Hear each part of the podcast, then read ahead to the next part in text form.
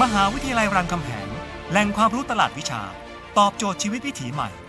เลือกเรียนได้ออนไลน์หรือออนไซต์ ทั้งพรีดีกรี ปริญญาตรี และปริญญาใบที่ 2 รับสมัครนักศึกษาใหม่ ส่วนกลาง 19-22 สิงหาคม ส่วนภูมิภาค 8-11 กรกฎาคม และ 6-9 สิงหาคมนี้ หรือสมัครออนไลน์ได้ที่ www.ru.ac.th โทรเลย 02 310 8614ถึง24 ไม่จำเป็นต้องมีพลังพิเศษ คุณเองก็สามารถเป็นคนที่ช่วยโลกใบนี้ไว้ได้ เพียงแค่คุณปลุกจินตนาการในการดูแลรักษาสิ่งแวดล้อม ปรับแนวคิด การใช้ชีวิตที่ไม่กระทบกับสิ่งแวดล้อม และปกป้องสิ่งแวดล้อมให้อยู่กับเราไปนานๆเพียงเท่านี้ คุณ ก็จะสามารถคืนลมหายใจให้กับธรรมชาติได้อีกครั้ง ด้วยความปรารถนาดีจากกรมส่งเสริมคุณภาพสิ่งแวดล้อม กระทรวงทรัพยากรธรรมชาติและสิ่งแวดล้อม เพิ่มพลังให้เครื่องยนต์ของคุณ ตอบสนองทุกการขับเคลื่อนอย่างสูงสุด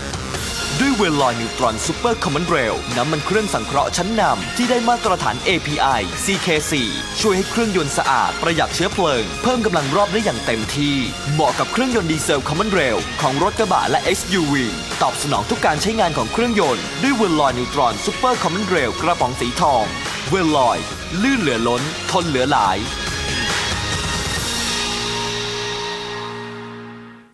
พบกับเวลาใหม่บ่าย3โมง กับรายการ Smart Life Smart Idea คิดอย่างเท่เป๋อย่างฉลาด เริ่ม 1 กรกฎาคมนี้ที่มิติข่าว 90.5 สถานีวิทยุกรมการพลังงานทหาร พลังงานทหาร พลังการทำไทย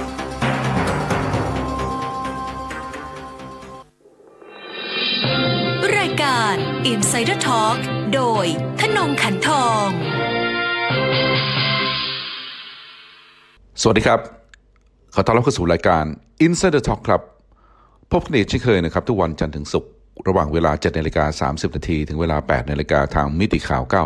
90.5 ดำเนินรายการโดยผมธนงขันทองและทีมงาน เช้าวันนี้วันจันทร์ที่ 5 กรกฎาคม ปีพุทธศักราช 2564 นะครับ เราจะมาคุยกันถึงเรื่องขบวนการทำลายที่สร้างสรรค์ ภาษาอังกฤษเราเรียกว่า creative destruction นะครับ ซึ่งเป็นขบวนการทางด้านเศรษฐกิจที่ดำเนินไปอย่างต่อเนื่องพร้อมกับการคิดค้นนวัตกรรมใหม่ๆนะครับ เพื่อที่จะทำลายขบวนการผลิตเดิม อันนำมาสู่ขบวนการผลิต หรือว่าระบบเศรษฐกิจใหม่ ที่มีประสิทธิภาพมากยิ่งขึ้น ในระบบ เศรษฐกิจแบบทุนนิยมที่เราทราบกันดีนะครับ บุคคลแรกนะครับที่พูดถึงศัพท์คำว่า creative destruction หรือว่าการทำลายอย่างสร้างสรรค์ ก็คือนักเศรษฐศาสตร์ ชาวออสเตรียนะครับนายโจเซฟชัมพีเตอร์ที่พูดถึงคำว่า creative destruction หรือว่าขบวนการทำลายที่สร้างสารรค์เป็นครั้งแรก ในปีคศ 1942 นะครับ โดยมองว่านวัตกรรม หรือว่าความคิดสร้างสรรค์ใหม่ ๆ หรือว่าขบวนการผลิตใหม่ ๆนำไปสู่วัฏจักรใหม่ของการผลิตหรือว่าขบวนการทางด้านเศรษฐกิจนะครับ ถ้าหากว่าเรามองดูตลอดระยะเวลา 250 ปีที่ผ่านมา จะเห็นได้ว่า ขบวนการทำลายอย่างสร้างสรรค์เกิดขึ้นมาเป็นลูกคลื่นนะครับ คลื่นลูกแรก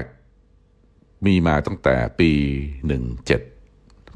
1785 ก็คือช่วงศตวรรษที่ 18 นะครับ ที่มีการปฏิวัติอุตสาหกรรม โดยที่อังกฤษนะครับได้รับเครดิตว่าเป็นประเทศแรกที่มีการวางวางรากฐานในเรื่องการปฏิวัติอุตสาหกรรม มีการเอาพลังงานน้ำมาใช้นะครับเพื่อสร้างพลังงานเชื่อมโยงกับขบวนการผลิตเท็กซ์ไทหรือว่าทำผ้านะครับเป็นการทำผ้าออกมาในรูปแบบแมสนะครับทำให้สินค้า ประเภทเสื้อผ้าสามารถเข้าถึงประชาชนมากยิ่งขึ้น แต่ก่อนถ้าหากว่าพูดถึงผ้าแล้ว เราจะนึกภาพนะครับต้องทำด้วยมือนะครับ แต่ว่าอังกฤษนะครับมีการพัฒนาในเรื่องเอาฝ้ายนะครับมาทำเป็นผ้าผ่านขบวนการอุตสาหกรรม รวมทั้งมีการใช้เหล็กนะครับอย่างมากเลยทีเดียว ในขบวนการทางด้านการผลิต นั่นก็คือคลื่นลูกแรกมาจนถึง คลื่นลูกปัจจุบันก็คือคลื่นลูกที่ 6 นะครับ ว่าเราก้าวเข้ามาสู่เรื่องของปัญญาประดิษฐ์นะครับ เรื่องของ Internet of Things นะครับ หรือว่าเรื่องของการที่ระบบต่างๆ ทั้งหลายขับเคลื่อนโดยทางด้านอินเทอร์เน็ตนะครับ ย้อนกลับไปดูเรื่องของอคำว่า creative destruction หรือว่าขบวนการ ทำลายอย่างสร้างสรรค์นะครับว่ามีเนื้อหาสาระอย่างไรชมปีเตอร์นะครับบอกว่าการสร้างสรรค์อย่างการทำลายอย่างสร้างสรรค์นี้เป็นนวัตกรรม ทางขบวนการทางด้านการผลิตนะครับที่จะทำให้มีการเพิ่มประสิทธิภาพนะครับหรือว่า productivity ขึ้นนะครับโดยบอกว่าขบวนการ ทางด้านอุตสาหกรรมที่มีการเปลี่ยนแปลงไปตลอดเวลา ก่อให้เกิดการปฏิวัตินะครับอย่างไม่มีที่สิ้นสิ้นสุดนะครับกับโครงสร้างทางด้านเศรษฐกิจ แต่ว่าเป็นการปฏิวัติภายใน โดยทำลายขบวนการเดิม แล้วก็ทำให้เกิดสิ่งใหม่ขึ้นมา หรือว่าโครงสร้างใหม่ขึ้นมา การ ทำลายอย่างสร้างสรรค์นี้เป็นกระบวนการที่ดำเนินกันไปอย่างต่อเนื่องโดยที่ไม่มีที่สิ้นสุดนะครับ แน่นอนเลยทีเดียว เวลามีสิ่งใหม่เกิดขึ้น คนที่อยู่ในโลกเก่า หรือว่าขบวนการเก่า ก็จะมีการตั้งคำถามว่ามันเป็นไปได้หรือ หรือว่าสิ่งใหม่ที่เข้ามานี่จะทำลายของเดิม แต่ว่า ของใหม่ที่เข้ามานะครับ หรือว่าขบวนการผลิตใหม่ที่เข้ามา หรือว่านวัตกรรมใหม่ที่เข้ามา จะไม่สนใจนะครับใยดีกับโครงสร้างเดิม จะเดินหน้าทำลายนะครับขบวนการเก่า ไปเรื่อยๆ จนกระทั่งท้ายที่สุดประชาชนหรือว่าผู้คนที่อยู่ในเศรษฐกิจจะยอมรับเอง โดยพื้นฐานแล้วนะครับทฤษฎีการทำลายอย่างสร้างสรรค์นี้นะครับอมองว่า ข้อสมมติฐานนะครับที่เคยยึดถือกันมา ว่าสิ่งนี้นะครับที่ดำเนินกันมาตลอดเนี่ยจะคงอยู่ต่อไป จริง ๆ แล้วเนี่ยสมมติฐานนี้จะต้องถูกทำลายนะครับ เพื่อที่จะให้ทรัพยากรต่างๆ ทั้งหลายมีการใช้อย่างมีประสิทธิภาพนะครับ ไม่ว่าจะเป็นเรื่องทรัพยากรรวมทั้งเรื่องพลังงานนะครับ ต้องถูกใช้ให้ถูกที่ เพื่อที่จะนำไปสู่นวัตกรรมใหม่ ๆ หรือว่าการสร้างสรรค์ใหม่ ๆ นะครับ นายโจเซฟชัมพีเตอร์นะครับนักเศรษฐศาสตร์ชาวออสเตรียน บอกว่าการพัฒนาเศรษฐกิจแล้วจริงๆเป็นผลตามธรรมชาตินะครับของพลังภายในของตลาดนะครับที่สร้างขึ้นมาหรือว่าเกิดขึ้นมานะครับทำให้มีโอกาสนะครับของการแสวงหากำไร การทำลายอย่างสร้างสรรค์นะครับ ทฤษฎีนี้นะครับมองว่าเรื่องของเศรษฐกิจแล้วนะครับเป็นขบวนการที่เปลี่ยนแปลงกันอย่างภายในนะครับมีพลวัตของตัวเอง ซึ่งตรงข้ามนะครับกับโมเดลทางด้านเศรษฐทางด้านคณิตศาสตร์ บางโมเดล ที่มองว่าเศรษฐกิจนะครับเป็นสิ่งที่คล้ายๆว่าคงตัวนะครับพยายามที่จะบรรลุนะครับภาวะของความสมดุลนะครับ แต่จริง ๆแล้วนี้เองนะครับไม่ใช่เป้าหมายนะครับของขบวนการทางตลาดนะครับ แท้ที่จริงแล้วมีพลวัตที่มีการขับเคลื่อนกันอยู่ตลอดเวลา เพื่อที่จะเปลี่ยนแปลงเรื่องของนวัตกรรม และเรื่องของการสร้างสรรค์ในขบวนการเศรษฐกิจนะครับ อันนี้เองก็จะนำให้สู่สิ่งที่เรียกว่าผู้ชนะแล้วก็ผู้แพ้นะครับ ผู้แพ้ส่วนมากแล้วจะเป็นผู้ที่อยู่ในโครงสร้างเดิม อยู่ในโลกเดิม หรือว่าอยู่ในขบวนการเก่า อยู่ในวิถีการผลิตแบบเก่าๆ อยู่ในแนวคิดเดิมนะครับ หรือว่าการทำธุรกิจ แบบดั้งเดิม ส่วนวินเนอร์หรือว่าผู้ชนะนะครับเป็นผู้ที่นำเอานวัตกรรมเข้ามาใช้นะครับ เพื่อที่จะต่อยอด หรือว่าทำลายนะครับขบวนการผลิตเดิมนะครับ เพราะฉะนั้นเองในเรื่องของ creative destruction แล้ว มีผู้แพ้ผู้ชนะนะครับ ผู้แพ้คือผู้ที่ไม่ยอมปรับตัว ส่วนผู้ชนะนะครับคือผู้ที่นำเอานวัตกรรมใหม่ ๆ มาใช้นะครับ นี่คือขบวนการของทางด้านเศรษฐกิจที่เกิดขึ้นนะครับ จริงๆแล้วนะครับในเรื่องของการทำลายอย่างสร้างสรรค์นายชัมพีเตอร์นะครับไม่ได้บอกว่าเขาแนะนำนะครับว่ามันเป็นสิ่งที่เราชอบ หรือไม่ชอบนะครับความจริงแล้วงานของนายชัมพีเตอร์นะครับได้รับอิทธิพลจากคำประกาศคอมมิวนิสต์นะครับ Communist Manifesto ซึ่งเป็นคำประกาศของคาร์ลมาร์กซ์ถือว่าเป็นคัมภีร์ของลัทธิคอมมิวนิสต์เลยทีเดียวนะครับคาร์ลมาร์กซ์และเฟดริกแองเจลส์นะครับได้รับการขนานนามว่าเป็นบิดานะครับที่ก่อกำเนิดลัทธิ คอมมิวนิสต์นะครับที่มีการอาบอกว่าออกมาบอกว่านะครับชนชั้นกันมาชีพ เป็นชนชั้นที่นำนำเอานะครับขบวนการผลิตใหม่ ๆ เข้ามานะครับเพื่อที่จะปฏิวัติโครงสร้างเดิมนะครับ และเพื่อก่อให้เกิดการทำลายนะครับโครงสร้างเดิม หรือว่าสภาวะทางด้านสังคม ทั้งหมดเลยทีเดียวนะครับ นี่คืออสิ่งที่ชัมพีเตอร์นะครับได้เขียนทฤษฎีเศรษฐศาสตร์นะครับ โดยดูจากนะครับขบวนการที่ทางลัทธิคอมมิวนิสต์เนี่ยได้เอามาใช้ ความจริงแล้วนะครับทางลัทธิคอมมิวนิสต์นะครับของคาร์ลมาร์กซ์เองก็ได้อิทธิพลจากเฟดริกเฮเกลนะครับซึ่งเป็น นักปรัชญาชาวเยอรมนีในศตวรรษที่ 18 นะครับเฮเกลนะครับจริงๆแล้วก็นำเอานะครับทฤษฎีของพวกกรีกมาใช้นะครับเรียกว่า dialectic นะครับหรือว่าอ่าขบวนการวิพากษ์วิธีนะครับที่เมื่อมีสิ่งใดเกิดขึ้นนะครับ ต่อมาไม่นานจะมีเหตุการณ์ที่ตรงข้ามหรือว่าสิ่งที่ ถือว่าปรากฏการณ์ใหม่ขึ้นมาทำลายนะครับโครงสร้างเดิมอันนำไปสู่สิ่งใหม่ที่เกิดขึ้นนะครับภาษาอังกฤษเรียกว่า thesis นะครับ thesis ก็คือโครงสร้างเดิม ความผิดเดิม หรืออาจจะเป็นกระบวนการผิดเดิมๆก็ได้นะครับ ต่อมาก็คือ antithesis antithesis ก็คือกระบวนการที่เข้ามาทำลายนะครับกระบวนการเดิม เสร็จแล้วมันก็หล่อหลอมนะครับ ก่อให้เกิดสิ่งใหม่ เรียกว่า synthesis นะครับกระบวนการใหม่ที่เกิดขึ้นหรือว่าปรากฏการณ์ใหม่ที่เกิดขึ้น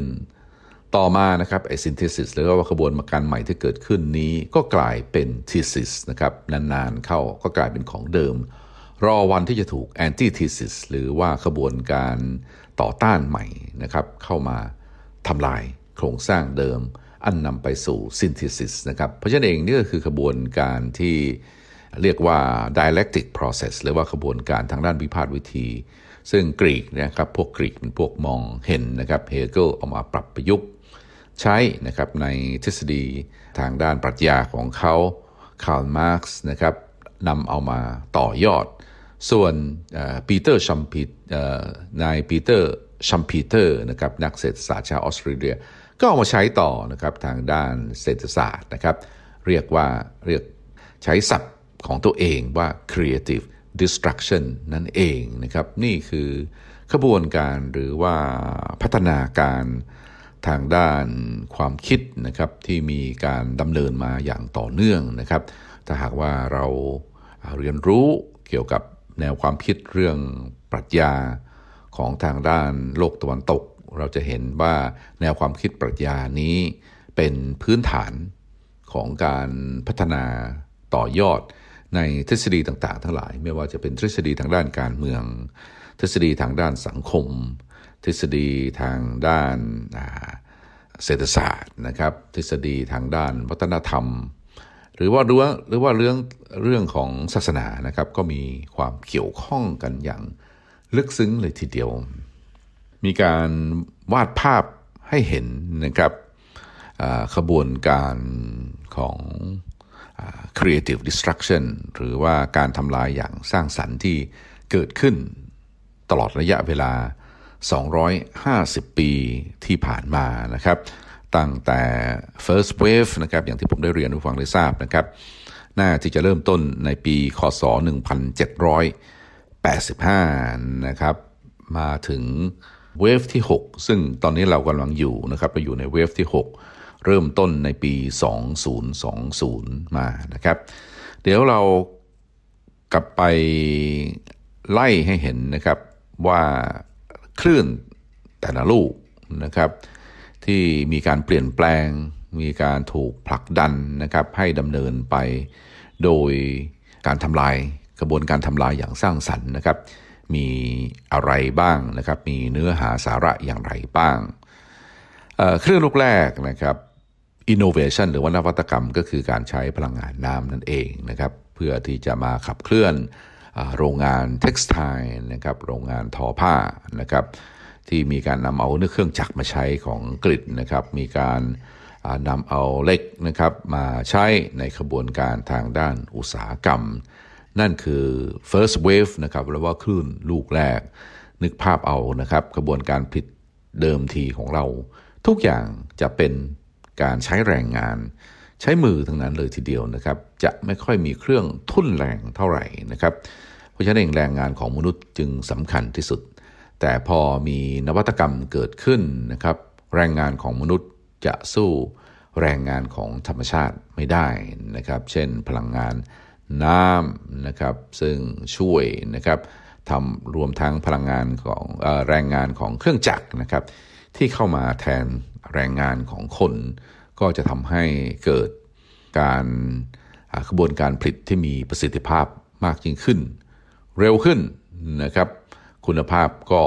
ดีขึ้นนะครับ นั่นคือ first wave หรือว่าคลื่นลูกแรกในปี 1785 นะครับ ซึ่งดำเนินไปเป็นระยะเวลา 60 ปีเลยทีเดียว ทีนี้พอเข้ามา คลื่นลูก2นะครับ คลื่นลูก2เกิดขึ้น ในปีคศ 1845 นะครับ เริ่มที่จะมีพลังงานไอ้น้ำเข้ามาใช้นะครับ จากพลังงานน้ำนะครับที่ทำให้ใบพัดหมุนนะครับ ลองนึกภาพเอานะครับ กังหันที่กังหันของประเทศเนเธอร์แลนด์นะครับ ถูก ขับเคลื่อนโดยพลังน้ำน้ำไหลลงมาก็ทำให้กังหันนั้นพัดนะครับ พัดก็สามารถที่จะทดน้ำนะครับเข้าไปในที่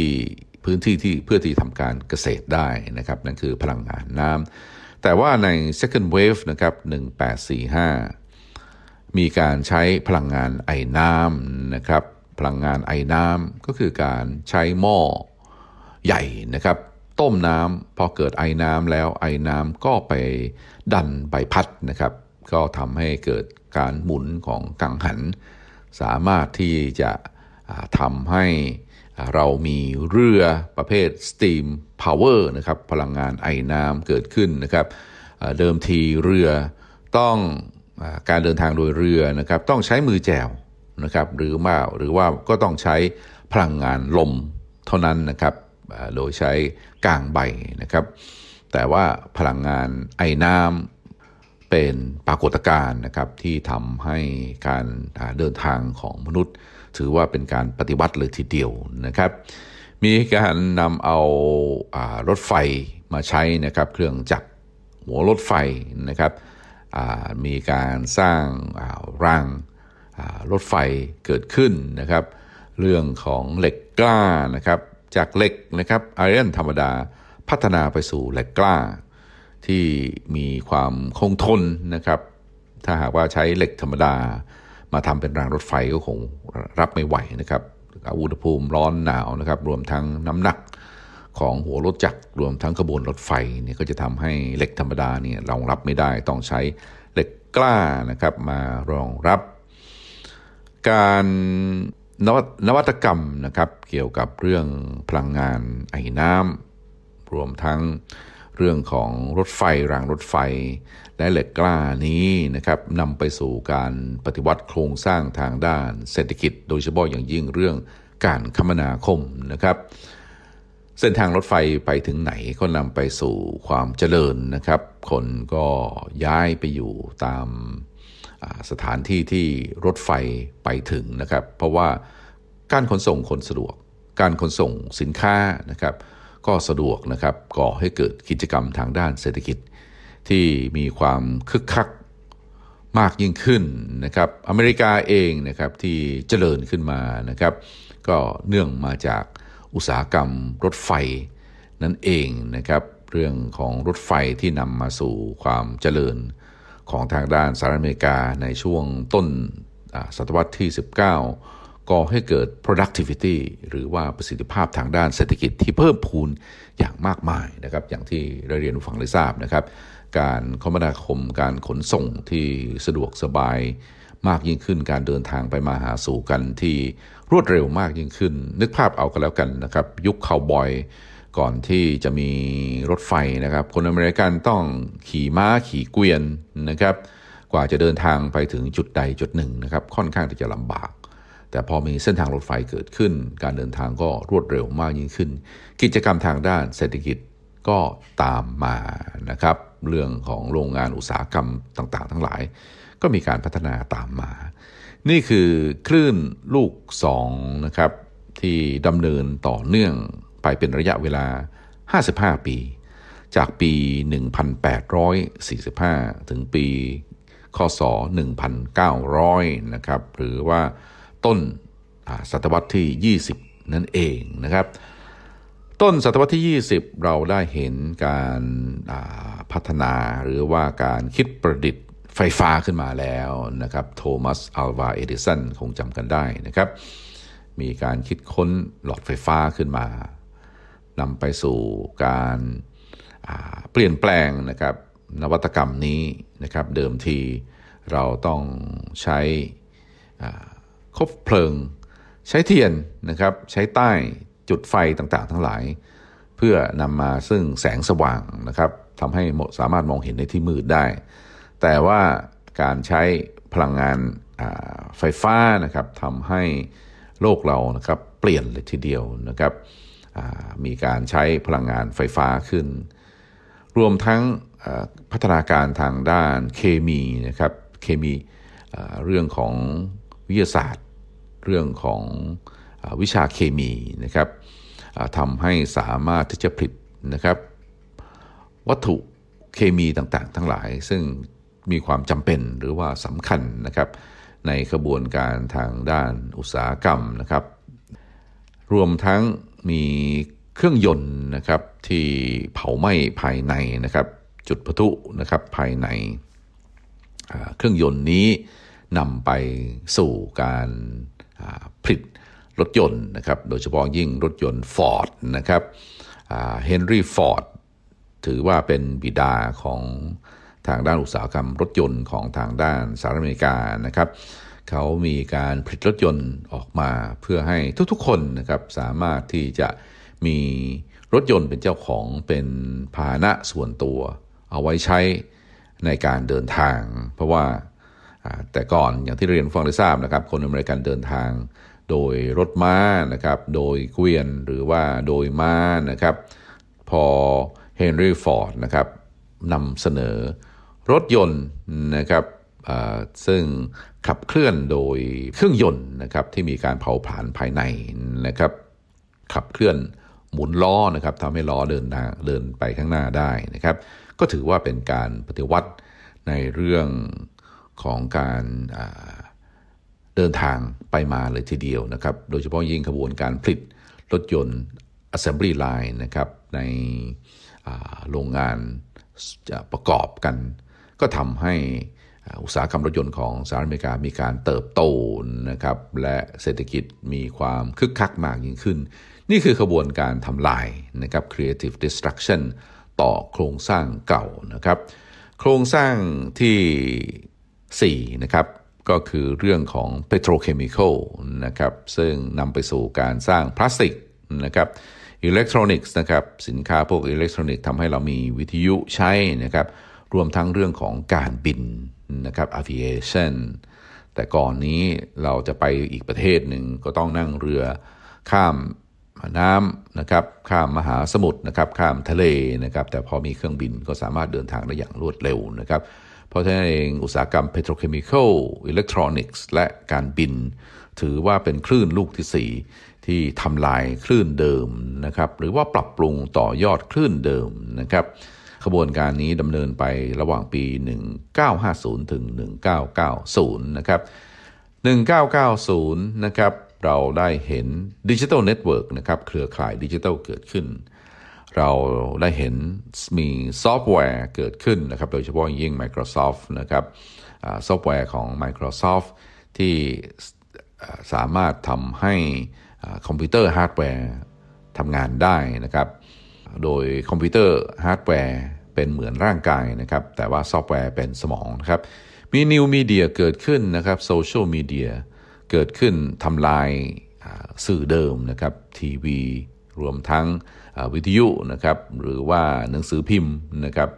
ก็ถูก new media นะครับไม่ว่าจะเป็นพวกโซเชียลมีเดียต่างๆ ทั้งหลาย ไม่ว่าจะเป็น Facebook นะครับ Twitter YouTube นะครับ Google นะครับเข้ามาแทนสื่อเดิมๆนะครับ นี่คือขบวนการนะครับคลื่นลูกที่ 5 ที่ดำเนินไปตั้งแต่ 1990 ถึง 2020 นะครับตั้งแต่ 2020 เป็นต้นมาจนถึงตอนนี้นะครับต่อไปนะครับ 2020 นะครับ เรากำลังก้าวเข้าสู่ยุคของ AI นะครับ หรือว่าปัญญาประดิษฐ์ Internet of Things เรื่องของหุ่นยนต์ เรื่องของโดรน รวมทั้งเรื่องของพลังงานสะอาดนะครับ หรือว่า Clean Technology นะครับ ซึ่งจะเป็นกระแสที่จะดำเนินไปอย่างต่อเนื่องของขบวนการทำลายอย่างสร้างสรรค์ที่ไม่มีที่สิ้นสุดนะครับในเรื่องของอในเรื่องของระบบของทุนนิยมโลกครับสำหรับวันนี้รายการ Insider Talk เวลาหมดลงพอดีนะครับ ติดตามรายการนี้ได้ทุกวันจันทร์ถึงศุกร์เวลาเดียวกันนี้ทางมิติข่าว 90.5สำหรับวันนี้ขอลาไปก่อนสวัสดีครับ